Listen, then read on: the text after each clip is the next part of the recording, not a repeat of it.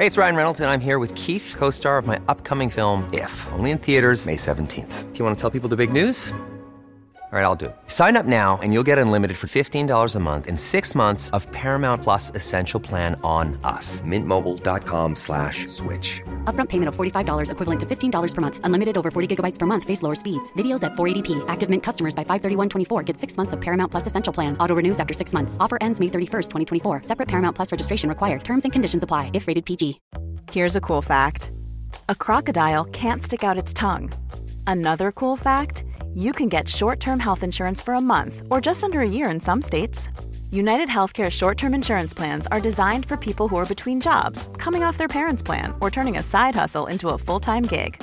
Underwritten by Golden Rule Insurance Company, they offer flexible, budget-friendly coverage with access to a nationwide network of doctors and hospitals. Get more cool facts about United Healthcare short-term plans at UH1.com. Hey y'all, it's Jacqueline. As promised, while Unscrewed is on summer hiatus, I will occasionally be bringing you some great episodes of other people's podcasts about unscrewing the sexual culture, and I'm kicking it off with some good news. I know the world is like even more on fucking fire right now than it was somehow before, and I'm feeling it. I'm feeling it right here with you, but I thought I would make sure you saw some good news that happened in the U.S. courts that I think got kind of overshadowed. And so I'm sharing with you an episode of Boom Lawyered, which is one of my favorite shows for knowing what the F is going on in the courts. Or as they themselves say, Boom Lawyered is a friendly and entertaining legal analysis for anyone passionate about justice. Rewire.news legal experts Jessica Mason Piccolo and Imani Gandy explore the important issues coming up in the courts, how the legal system works, and what the case outcomes will mean for all of us. This one is actually about the best condition in which you can be called a member of a suspect class. If you enjoy Boom Lawyered, hit him up. Tell him I sent you. Make sure to subscribe through Apple, Google, Spotify, etc. You could always just go to rewire.news/boompod, BOOMPOD, and it'll have your subscription options for Boom Lawyered all hammered out right there. Hope you enjoy the show. Talk to you soon. 2, 3, 4. Hello, fellow law nerds. Welcome to another episode of Boom Lawyered, a Rewire.news podcast hosted by the legal journalism team that is still obsessed with the Women's World Cup. I'm Imani Gandy. And I'm Jess Piccolo. Rewire.news is dedicated to bringing you the best reproductive rights and social justice news, commentary, and analysis on the web. And the Team Legal podcast is part of that mission. So a big thank you to our subscribers and a welcome to our new listeners. On Friday, the Ninth Circuit Court of Appeals issued an important ruling for transgender rights. The decision came in the case of Karnoski versus Trump, one of 4 legal challenges to the Trump administration's ban on transgender people enlisting or serving in the military. In Karnoski, the Ninth Circuit ruled that policies that target transgender people are sex-based discrimination that must meet heightened scrutiny in order to be constitutional. Friday's decision is an important win for transgender rights, but it's a qualified win. Nevertheless, it is still important, and in this episode, we're going to talk about the Karnoski case and Friday's ruling. We'll talk about heightened scrutiny, and we'll explain what it all means for trans rights moving forward.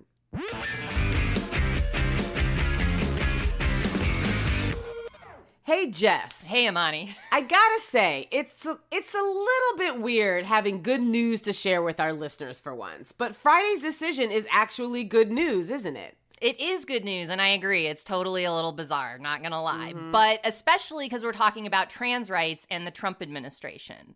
Now, the Karnoski case is kind of complicated, and it has been a while since we covered the Trump administration's transgender military service ban. So, Imani, why don't you give the listeners some background to start? I would be happy to. It's a lot. I take on this responsibility, and I take it seriously. In June 2017, President Trump announced through a series of tweets, as he often does, that he was banning transgender people from serving, quote, in any capacity in the military. He tweeted that he'd made this decision after, quote, consulting various experts and because of the, quote, tremendous medical costs and disruption transgender troops pose to the military.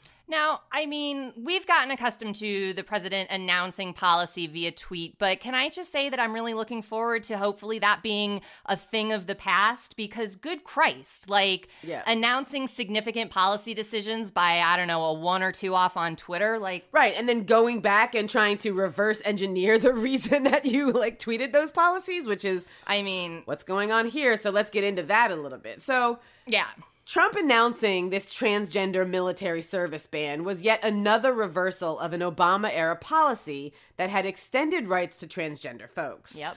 Under Obama, transgender service members could serve openly under a policy that he had crafted with military leaders. Now, Trump and Pence naturally hate that policy, and so they decided to upend it. Yep. And the claims about transgender troops costing the military a, quote, tremendous amount in medical care— they're fucking baseless. They're absolutely baseless. Trump made up these claims without any evidence to back them up. So we've got Trump tweeting off policy and making up evidence to back that up. And that is precisely why within a couple months, we have four federal courts blocking the ban, including the Karnoski case. So what is this Karnoski case about? Okay, so Karnoski involves a challenge to the military ban brought by a handful of transgender folks who are either currently serving or want to serve in the military, as well as some advocacy groups who also want to see the ban blocked.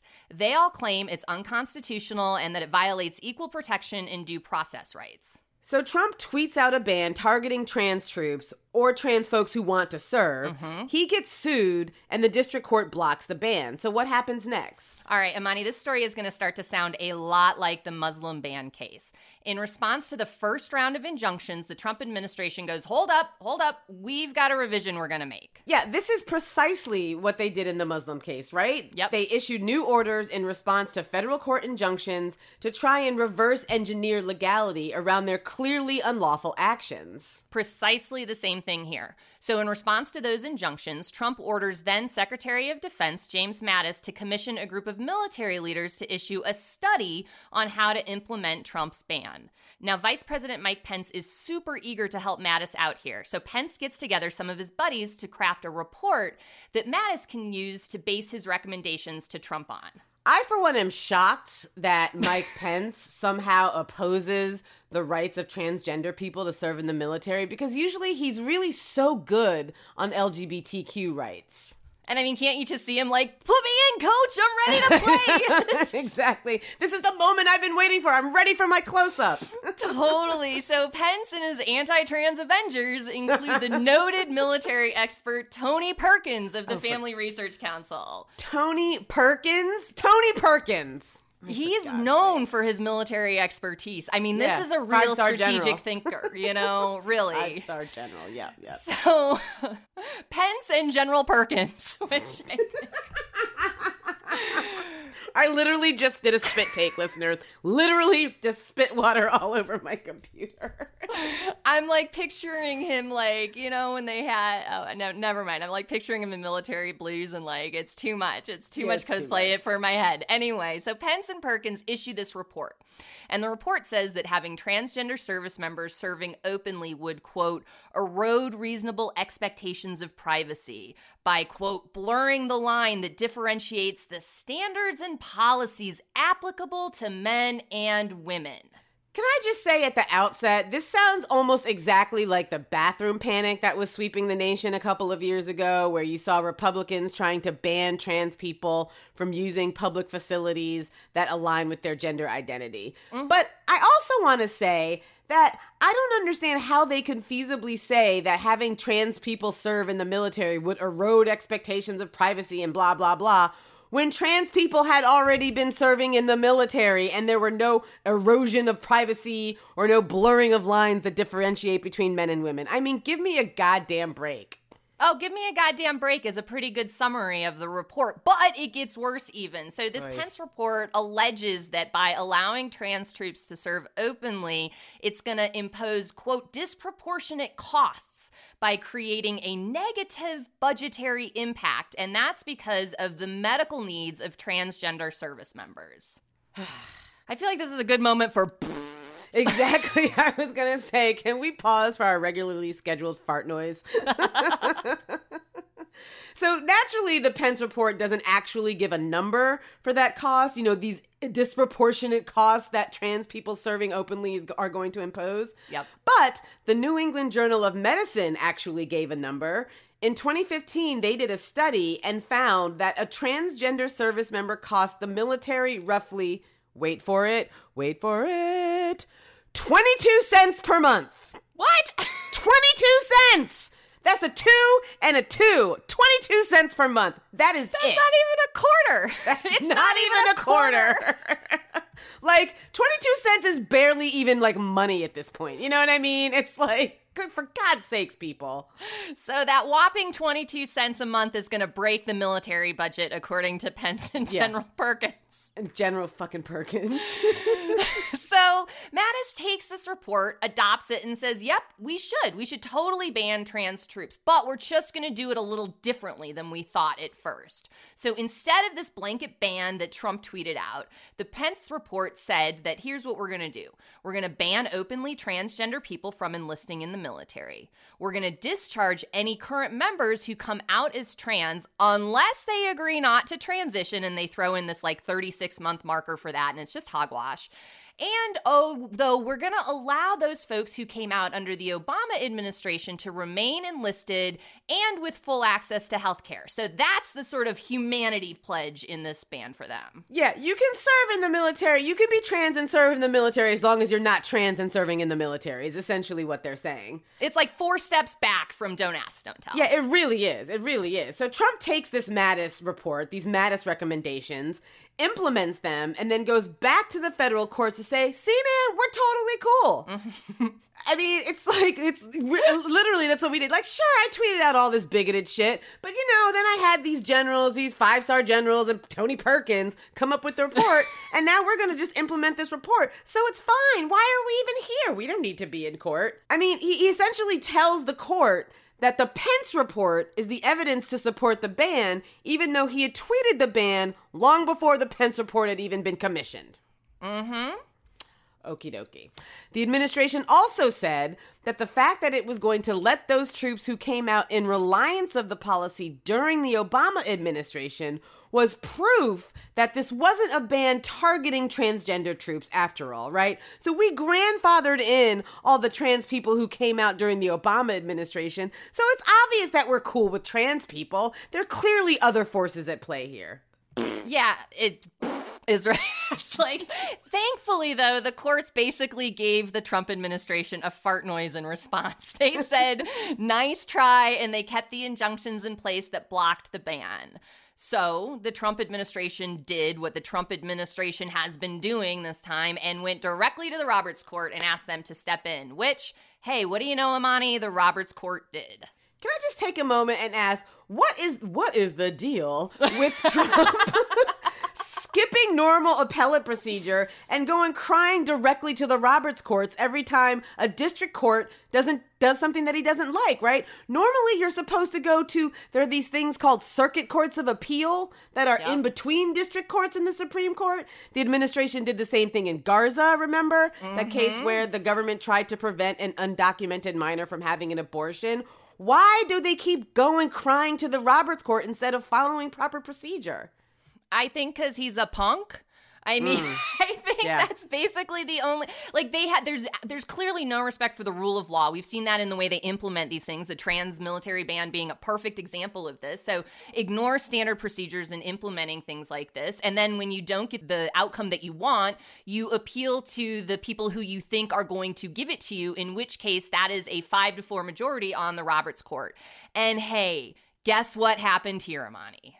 I'm going to go with the Roberts Court said, sure, why not? Let the bands go ahead and Yeah, basically the Roberts Court was like, meh, fuck it. In January, in a 5-4 decision, they issued a temporary ruling that allowed the ban to take effect while the litigation challenging it proceeds. So that ruling wasn't on the merits, so the justices didn't say that the ban was constitutional or unconstitutional, just that it should be allowed to take effect while the courts sort this constitutionality of it out.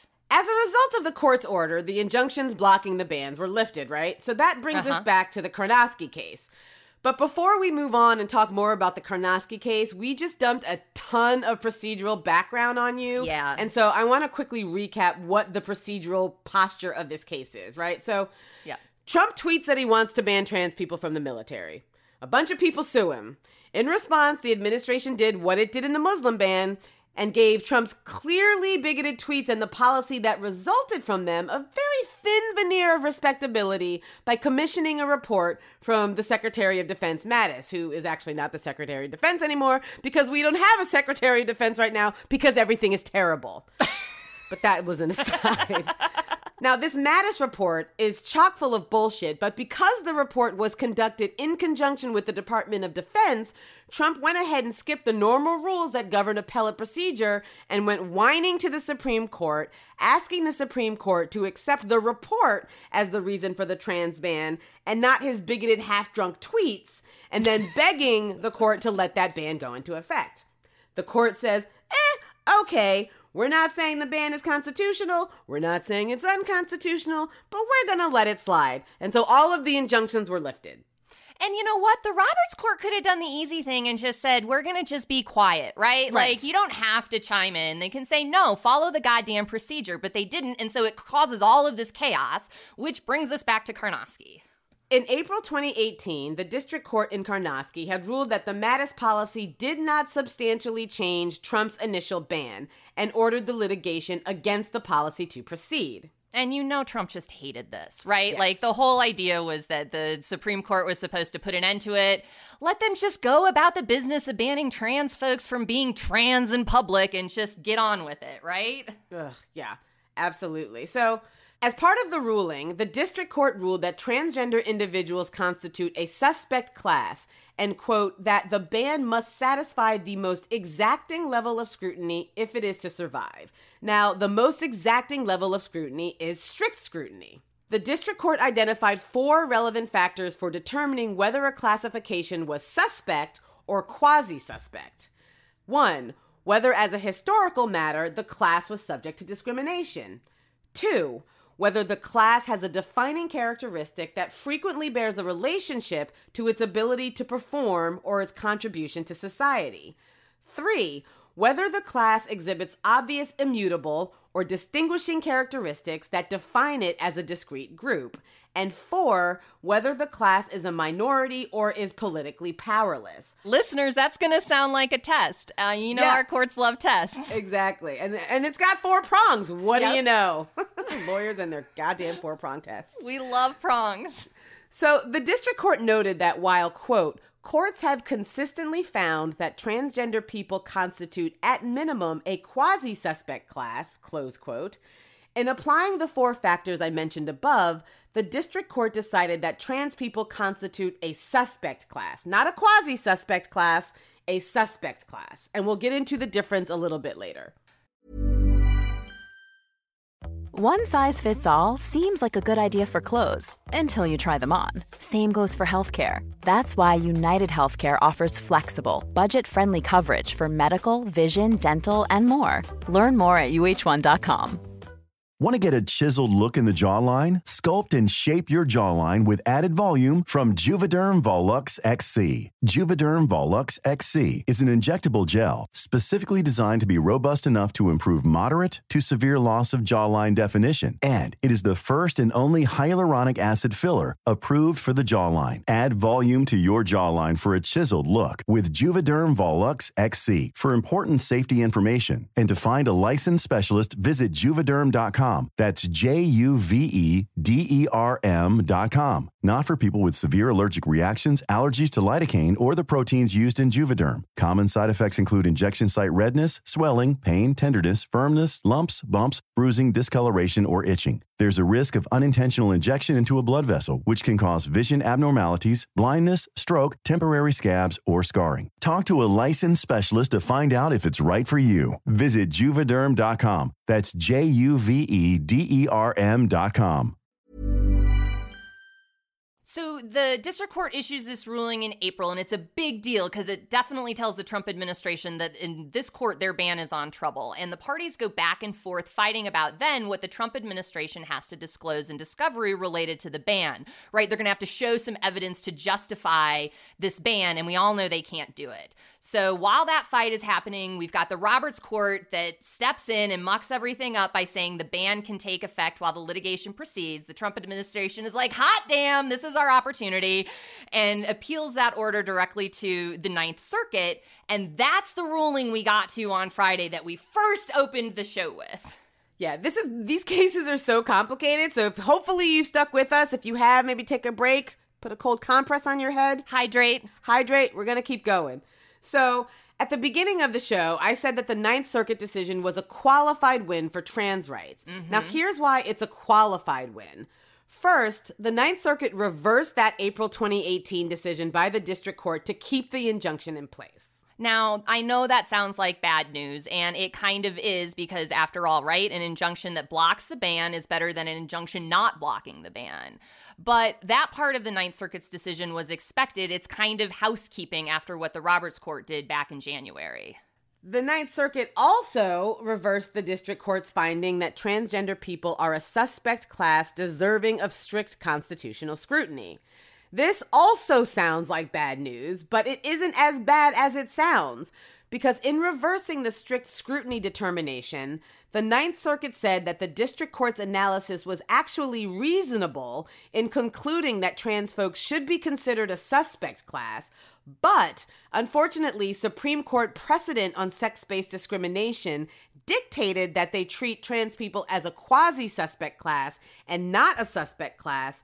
And furthermore, any laws or policies targeting trans people would be subject to heightened scrutiny. So it's not as bad as it sounds, because although trans people aren't a suspect class, they are a quasi-suspect class. And that's way better than the fuck it, we'll do it live review, which is what rational basis review is, which is what the government wants.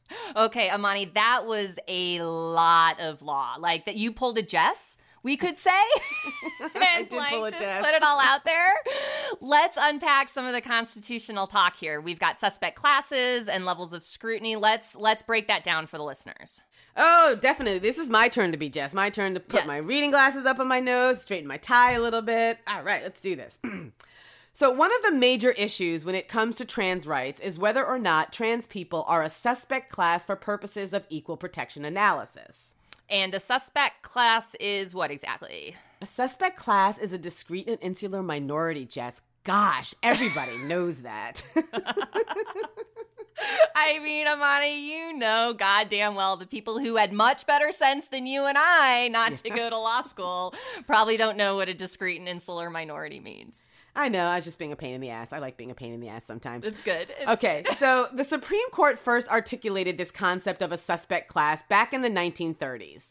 The court developed these hallmark characteristics to determine which marginalized people, also known as, quote, discrete and insular minorities, also too known as, quote, suspect classes. The court developed hallmark characteristics to determine which of these groups require special constitutional protection against laws that discriminate against them. So is it fair to say that it's basically vulnerable people who require constitutional protection from tyrannical laws? It is absolutely fair to say that. These are groups that constitute a small percentage of the population and therefore lack the political power to oppose tyranny inflicted upon them by groups with larger numbers. These are groups that have historically been subjected to discrimination. These are groups with immutable characteristics, which is a term that the court coined in order to describe traits like race and gender.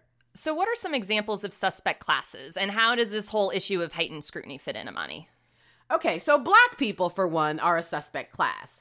The Supreme Court has designated Black people a suspect class. Laws that discriminate against Black people rarely pass constitutional muster because they are subject to the highest level of scrutiny. Strict scrutiny, right? Precisely. And that means that a particular law must be, quote, narrowly tailored to promote a, quote, compelling government interest. And that's a really difficult hurdle to pass. It's a very, very difficult hurdle to pass. If a government, state government, federal government, whatever, passes a law that targets Black people for different treatment, then the government must have a damn good reason why. And even then, the court is going to start from the presumption that the government's reason is not good enough. So the government's basically almost always going to lose in those scenarios. Okay, right. So that's race. What about sex? What about like discrimination against women, for example?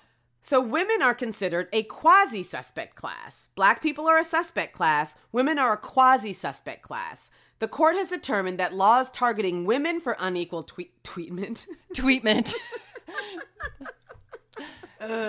Coming to a constitutional complaint near you. Pretty soon we're going to be just tweeting complaints. We're not even going to file them in court anymore. What I meant to say is that the court determined that laws targeting women for unequal treatment may pass constitutional muster if the laws are substantially related to a, quote, important government interest. Okay, so those are the two biggies, race and sex. What about sexual orientation and gender identity, though? The answer to that is who the fuck knows. Lesbian people, gay people, bisexual people are essentially in the same boat as trans people. And so we're going to focus on trans people in this episode so I don't end up going off on a rant about LGB folks because we've done that before and you should go back and either listen to those episodes or read the shit that we've written about it. But when it comes to... I mean, it's not shit. It's actually good stuff. But, you know, shit in a colloquial sense. Right. But when it comes to transgender people, most courts have refused to call them a suspect or a quasi-suspect class. This leaves transgender people twisting in the legal wind and permits laws that target them to be examined using rational basis review. That's the meh, fuck it, we'll do it live review. And that rarely results in legislation being struck down. But of course trans people are a discrete and insular minority. I mean... Of course they are! Like, this is duh. Fucking like, ridiculous. Duh. Trans people are a discrete and insular minority. It is so ordered. I mean, that's basically It is known. But, I mean, sincerely, though, we've got the suicide attempt rate for transgender or gender nonconforming people in the United States is 41%, Imani. That's compared to 4.6% of the overall population. The unemployment rate in the trans community is double what it is for the country as a whole. Violence against trans people, particularly trans women of color, is staggering as are poverty levels. A 2011 report issued by the National Center for Transgender Equality found that 78% of students surveyed who identified as transgender or gender nonconforming report being harassed while in grades kindergarten through 12. These same students reported high rates of assault too. 35% of them reported physical assault and 12% reported sexual assault. Meanwhile, 15% of the transgender and gender nonconforming students surveyed dropped out of school. Ugh. These statistics are terrible. They are alarming. That breaks my heart. It's horrifying. It's sad. And it is clear that trans people are a target for discrimination. Yes. I mean, just look at what the Trump administration is doing with this ban, this trans troop ban that we're talking about. We've got Republican-led legislatures across the country introducing and enacting laws that target trans people, like the bathroom discrimination laws that we talked about earlier. I mean, it is irrefutable that trans people require some sort of heightened scrutiny when it comes to analyzing laws that target them. They deserve the same constitutional protection that is afforded to groups that the Supreme Court has already designated suspect or quasi-suspect classes. They sure as hell do. So it's a big deal, a real big deal that the Ninth Circuit held that discrimination on the basis of transgender status is sex-based discrimination and therefore subject to heightened scrutiny. The Ninth Circuit Court of Appeals basically just became the first federal appeals court in the country to say that trans people are actually a quasi-suspect class. The court didn't say it outright, but that's the logical conclusion, isn't it, Jess? It is, and it's a conclusion that's not just limited to the trans military ban case either, which is also why it's such a big deal. The Ninth Circuit decision on heightened scrutiny applies to all of the states covered by the Ninth Circuit and any anti-trans laws they may have. And I want to get back to explaining why it's a logical conclusion. It's a logical conclusion because courts only apply heightened scrutiny to quasi-suspect classes or suspect classes. So the very fact that the Ninth Circuit said that heightened scrutiny should be applicable to trans people means that the Ninth Circuit believes that these groups, transgender people, are either quasi-suspect or suspect. We're not just sure which of the two. Yep. And lower courts are going to have to apply that decision, right? Absolutely. Absolutely. So, for example, the ACLU is challenging an Arizona policy that blocks transition-related care from state employee health insurance coverage. Now, this Karnoski decision definitely helps that case. Other states in the Ninth Circuit, Washington, Oregon, California, Idaho, Nevada, Montana, these are all the states that comprise the Ninth Circuit. Trans people in those states have a real good decision that makes it clear lawmakers cannot just target them and then think the courts are going to look the other way. Right. It's wonderful. It is like scream it from the mountaintops wonderful. Absolutely, so the Ninth Circuit sends the Karnoski case back to the lower court on Friday and says, take another look and use this heightened scrutiny standard, which means now that the Trump administration is going to have to show this exceedingly persuasive justification for the ban. And that justification can't rely on stereotypes or unsupported assumptions about trans troops. And that basically tosses out the entire Pence report. I'm also pretty confident that when the district court takes another look, it'll issue another injunction and declare the ban unconstitutional because it is. And that means the Trump administration is going to appeal, and we're probably looking at another Supreme Court fight, don't you think? I do, but we've got a long time before that happens, at least, which I think is good news. However, I have to do this. There's always a however. This is Jess. This is why I'm super fun at parties. It's great! However. Dun, dun, dun. We know the Roberts Court already has one transgender case on the calendar for next term, right? Imani, that's the Harris Funeral Homes case where the court is going to determine whether or not your boss can fire you for being trans. If the Roberts Court were to rule that discriminating against someone for being trans isn't sex-based discrimination, then the Karnoski ruling would be undermined. But that hasn't happened yet. Hasn't happened yet. It might never happen. As pessimistic as we can be about the Roberts Court, the truth is public opinion favors trans rights. It does. Just this week, for example, Massachusetts Governor Charlie Baker, who is a Republican, announced his opposition to the ban. And polling released last week shows an increasing number of Republicans oppose Trump's transgender military ban. That also includes Secretary of the Army Mark Esper. He's going to become acting defense secretary now that Pat Shanahan dropped out of the confirmation process. Unlike Pat Shanahan, Mark Esper is on the record stating that transgender troops have no impact on unit cohesion, and that's one of the reasons that the Trump administration has used to justify the ban. So this is good news. It's kind of bad news, but it's mostly good news because public opinion favors trans rights. There are Republicans out there who oppose this ban. And once again, we're looking to Roberts to determine whether or not he gives a shit about his legacy. He gives a shit about the sort of legitimacy of the court. Is Roberts going to be that guy? We really hope that Roberts isn't going to be that guy. Excuse me, Mr. Chief Justice, please don't be that guy. Paging Mr. Chief Justice, don't be that guy.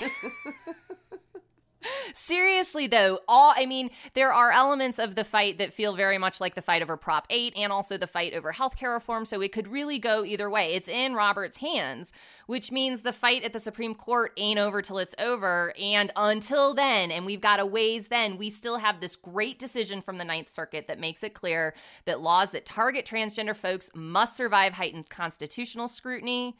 That decision is going to reach beyond the transgender military service ban and is a real big deal for trans rights. It's a huge deal. So we're in a moment where trans rights are under siege, but there is a light at the end of the tunnel. And we are going to end this episode by saying, keep your eye on that light. Yep. There's some positivity and light.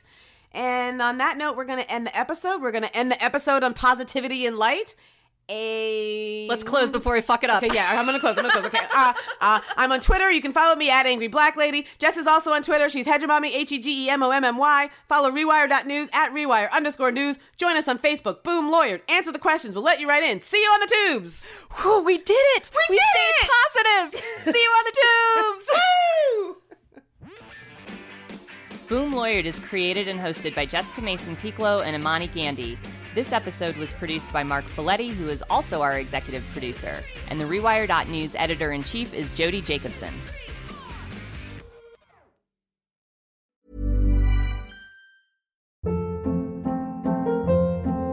Hold up. What was that? Boring. No flavor. That was as bad as those leftovers you ate all week. Keke Palmer here. And it's time to say hello to something fresh and guilt-free. HelloFresh. Jazz up dinner with pecan-crusted chicken, or garlic butter shrimp scampi. Now that's music to my mouth. HelloFresh. Let's get this dinner party started. Discover all the delicious possibilities at HelloFresh.com. If you're looking for plump lips that last, you need to know about Juvederm lip fillers. With Juvederm Volbella XC and Juvederm Ultra XC, your lip look, whether it's subtle or bold, can last up to 1 full year with optimal treatment and no additional maintenance. Find a licensed specialist and see if it's right for you at Juvederm.com today. That's Juvederm.com. Add fullness to lips in adults over 21 with Juvederm Volbella XC or Juvederm Ultra XC. Do not use if you have severe allergies or a history of severe allergic reactions, or if you're allergic to lidocaine or the proteins used in Juvederm. Tell your doctor if you have a history of scarring or taking medicines that decrease the body's immune response or that can prolong bleeding. Common side effects include injection site redness, swelling, pain, tenderness, firmness, lumps, bumps, bruising, discoloration, or itching. As with all fillers, there's a rare risk of unintentional injection into a blood vessel, which can cause vision abnormalities, blindness, stroke, temporary scabs, or scarring. For full, important safety information, visit Juvederm.com.